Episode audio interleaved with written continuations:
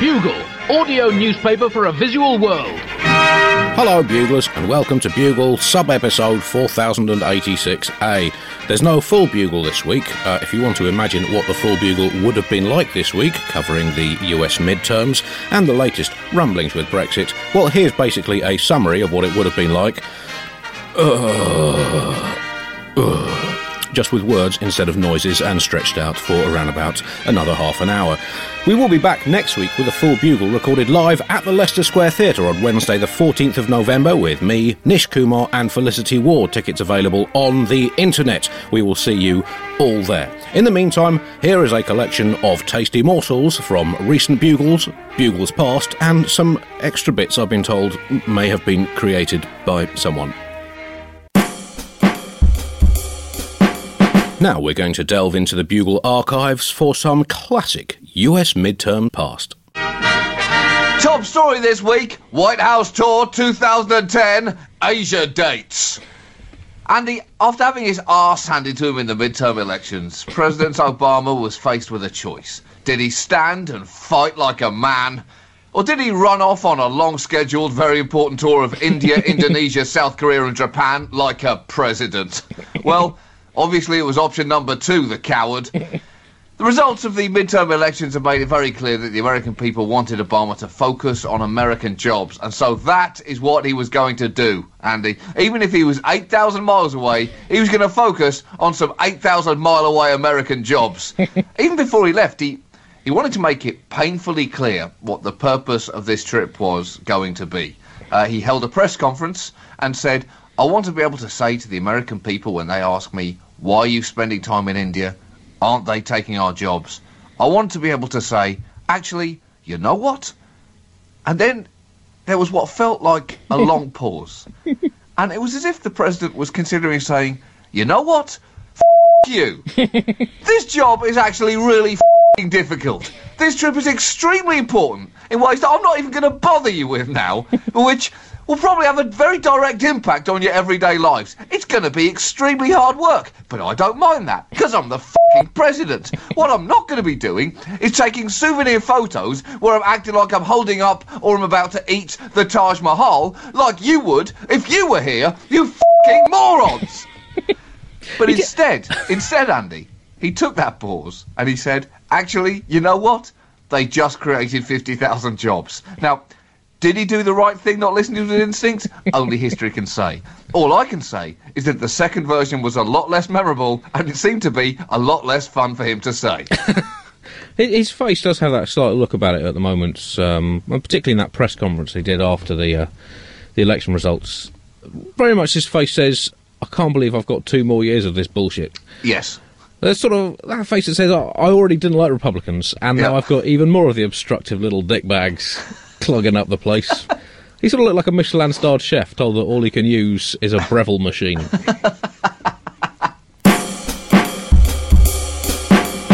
You know why we need the people, don't you? Not enough bees. That's bullshit. That's enough. A number of you have sent in links to various massive penis drawing related stories.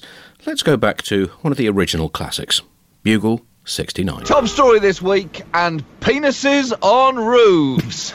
You see, Andy, the bugle is already changing. It's in LA and it's already become attention grabbingly commercial.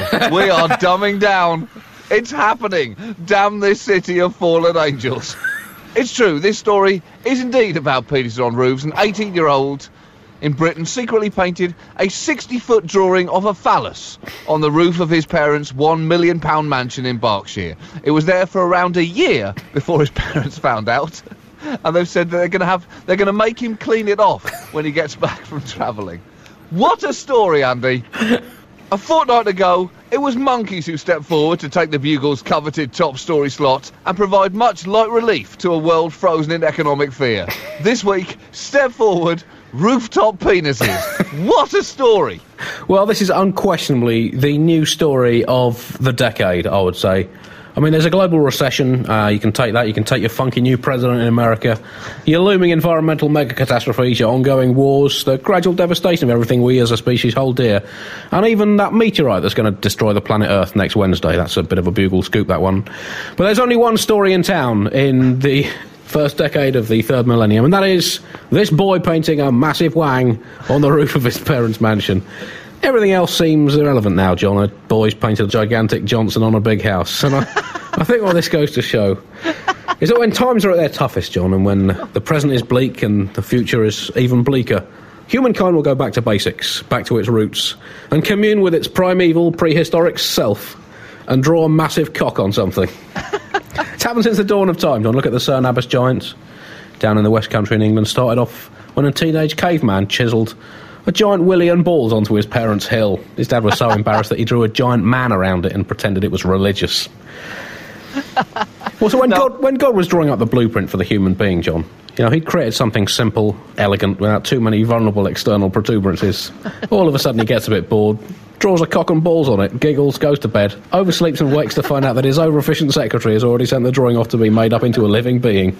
That's where the problems began. I'm 31 years old. Why do I find this story so funny? we'll put the photo of this up on the website, and I, I heartily encourage you to go and take a look at it because it truly is a work of art. Michelangelo had the ceiling of the Sistine Chapel and the heavens. This kid had a roof and a massive penis. They're basically the same. But for me, this story brings up a number of key questions, Andy. Right, yep. Like, one, what does this do to the house price? Because if they find that it's actually added value, then perhaps people will have to draw massive penises on their roofs to compete. These are tough times, Andy, to buyer's market. People used to have the smell of freshly baked bread and coffee to shift a house. Now it's all about the painted roof penis. I think you know, there's another question, uh, John. What okay. on earth? What's the, what is that question? What on earth possessed a teenage boy to paint a massive slong on his parents' roof? And I guess the obvious answer to that is that he's a, he's a teenage boy and his parents have a roof. And you know, nature Nature decreed he was going to draw a penis somewhere. Okay, I have another question. Right, okay. In retort to that, Andy, okay. I'll point out that simply that they had it for an entire year without noticing, yeah. which really makes you think. Can anyone truly say they are 100% sure that they don't have a massive penis on their roof right now? When was the last time you were up on your roof? A penis could be there right now. How does the lesson go? Laugh not at the penis on your neighbour's roof until you're sure that you don't have an even bigger penis on yours. it's, it's, like one. It's like one of Aesop's more obscene fables. The ones he wrote when he was drunk late at night. How about you, Andy? Can you be absolutely sure you don't have a penis on your roof? I can't be absolutely sure, John, but exactly. I, can, I, can, verify that no penis-shaped aircraft have landed on my roof by mistake, okay. thinking that was a penis craft pad. But I guess, you know, it, there's another way of looking at this, John. Yeah. As a tangential way of answering your question about whether I've got a penis on my roof. and that is that this, it could be a fertility symbol. You know, maybe this lad just wanted to have a, a little younger brother or sister to play with. Right. He was trying to summon the assistance of some primeval divinity to bring fruit to his mother's womb. Who knows? All I do know, John, is that when uh, my wife and I were trying to get pregnant for the first time, we painted uh, a dangler and two nuggets on our roof. But unfortunately, at the time, we were living in a downstairs flat, so we had some very angry neighbours from the upstairs flat asking us to replace their living room carpet with something a little bit less obscene. Also, the parents here claim that this is their son's doing, but know, let's be fair, he's not there to defend himself from this charge. They could be stitching him up. Let's play Columbo for a second here, because this case may be trickier than it initially appears. Could it be they are framing their own son to protect themselves from the truth that they painted a massive penis on their own roof and were hoping no one would notice. It's the perfect crime. Or was this a more supernatural occurrence? Aliens have been said to regularly swoop down in the middle of the night and create mysterious crop circles. Perhaps they're branching out. they finished their crop circle phase and now experimenting with roofs and penises. Well, I've got another explanation for this, John, and I think the boy is guilty of this charge of painting a massive penis on his parents' roof. but I think what it is, John, is it's the pitch. It. it's, the, it's actually the pitch markings from the old English sport of the roof game which is an early form of football uh, which right. originated on the roof of Eton College Chapel okay. in the 16th century. Yeah. Now, the story goes that an infestation of dry rot resulted in the discoloration of the roofing timbers on the chapel in the shape of the aforementioned anatomia.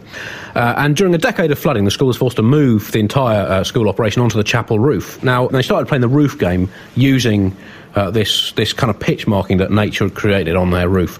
Uh, and now in the roof game, one team defends the Nadge end, named after the two semicircular shapes at one end, which looked like an ecclesiastical nadge, which is a two-headed sceptre used by school Is it? chaplains in medieval Is it? times. Yep. Is it? Right. This team was known as the Nadgers. Um, now, the other team defended the end nearest the chapel's main bell, or the bell end, where the dry rot fungi had grown bountifully around the outline of a spare bell that had been left on the roof uh, after the school Campanology Society meeting had degenerated into an alcoholic sea of fumbling homosexualism, um, as is traditional at schools such as Eton. so that led to uh, a bell left unattended on the roof on a stormy night. This team, of course, was known as the, the Bell Ends. Now, the attacking side had to use the slope of the roof to curl the ball, which is originally made from the stomach of the school's least popular boy, to curl that around the defenders up the long, narrow centre of the pitch. This process was known as shaffing, as the boys would roll up their school gowns or shafts uh, uh, to use as slings to impart extra spin on the ball. Once a team had reached the end of the main central portion of the pitch, its players would shout the word shaft to signal that the, the shaffing phase of the attack was complete. On the call of shaft, the attacking team would attempt to score. For the bell ends, this involved scratching the Nadgers, or tagging each member of the Nadger defence with the ball whilst in the oh, Nadge zone. And for the Nadgers, a score revi- required them to yank them. yank the bell ends. In other words, to wrestle the defenders out of the bell end area, leaving an attacking Nadger with the ball in the unoccupied zone. Now, of course, neither side scored either a yank or a scratch between 1604 and 1856, making it very like the Eton Wall game. When a successful scratching of the Nadgers has attracted such nationwide press interest that Queen Victoria and Prince Albert were invited to pop down the road from Windsor Castle to watch a game. Whilst observing from above in the Royal Hot Air Balloon, the professional Queen and Mother of Eight was seen to succumb into fits of giggles, pointing at the outline of the pitch and chuckling to Albert, who himself then began to laugh. Queen Victoria was then seen to apparently grab Albert's nethercots with her royal hand, provoking yet more laughter as the loving couple disappeared from view into the balloon's basket. Albert reappeared briefly, just to sever the cord tethering the balloon to the ground, and the royal balloon floated off somewhat unsteadily, rocking vigorously from side to side to the sounds of lascivious growls from the prince consort and ecstatic whoops from her majesty. Nine months later, Princess Beatrice was born, but the headmaster and provost of Eton were so disturbed at the moral and psychological devastation wreaked upon the schoolboys from seeing the monarch thraggling her husband that they instantly banned the roof game from ever happening again. Having viewed the roof from above and realising that it did in fact look quite like a gentleman's exhibit, they covered the old wooden roof with a giant tarpaulin which currently resides in the Guinness Book of Records as the world's largest posing pouch. And the roof game fell into obscurity until it was just recently heroically resuscitated by this brave young teenager from Berkshire. And of course the terms Nadger, Bellend and Shaft remain in popular usage today. You are a husband and father of two.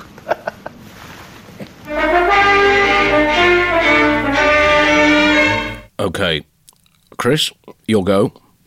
Do your worst. Top story this week. We're all women, and I'm Jewish. On the Bugle uh, this week. bunch of incredibly attractive famous people. I've got no interest. There's always hidden victims. And go fuck yourself. Women.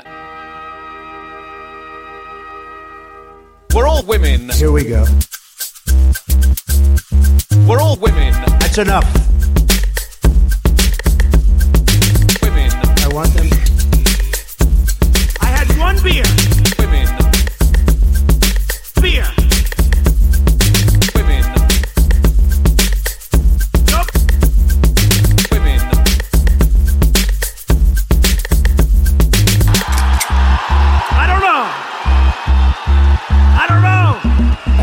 President, the caravan was not an invasion. It's a it's a, a group of migrants moving up from Central America towards the border. You're a very rude person. But I had one beer. You are the enemy of the people. Go ahead.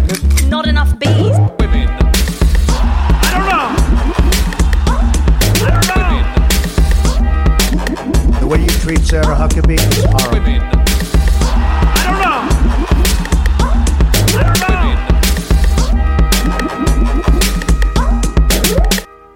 Go fuck yourself.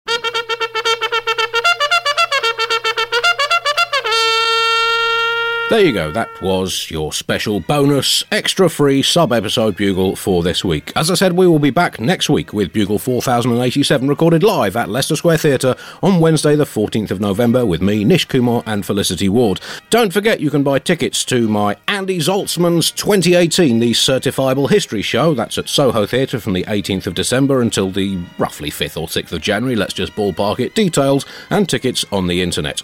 Until next week, goodbye.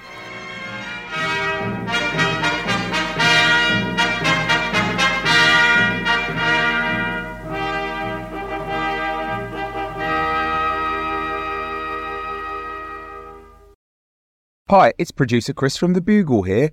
Did you know that I have a new series of my podcast, Richie Firth Travel Hacker, out now? It's the show where Richie Firth and I talk about how to make travel better in our very special way. In this series, we discuss Lime bikes, Teslas, the London Overground, and a whole bunch of other random stuff that possibly involves wheels or tracks or engines of some variety. God, what a hot sell this is. I mean, you you you must be so excited. Listen now.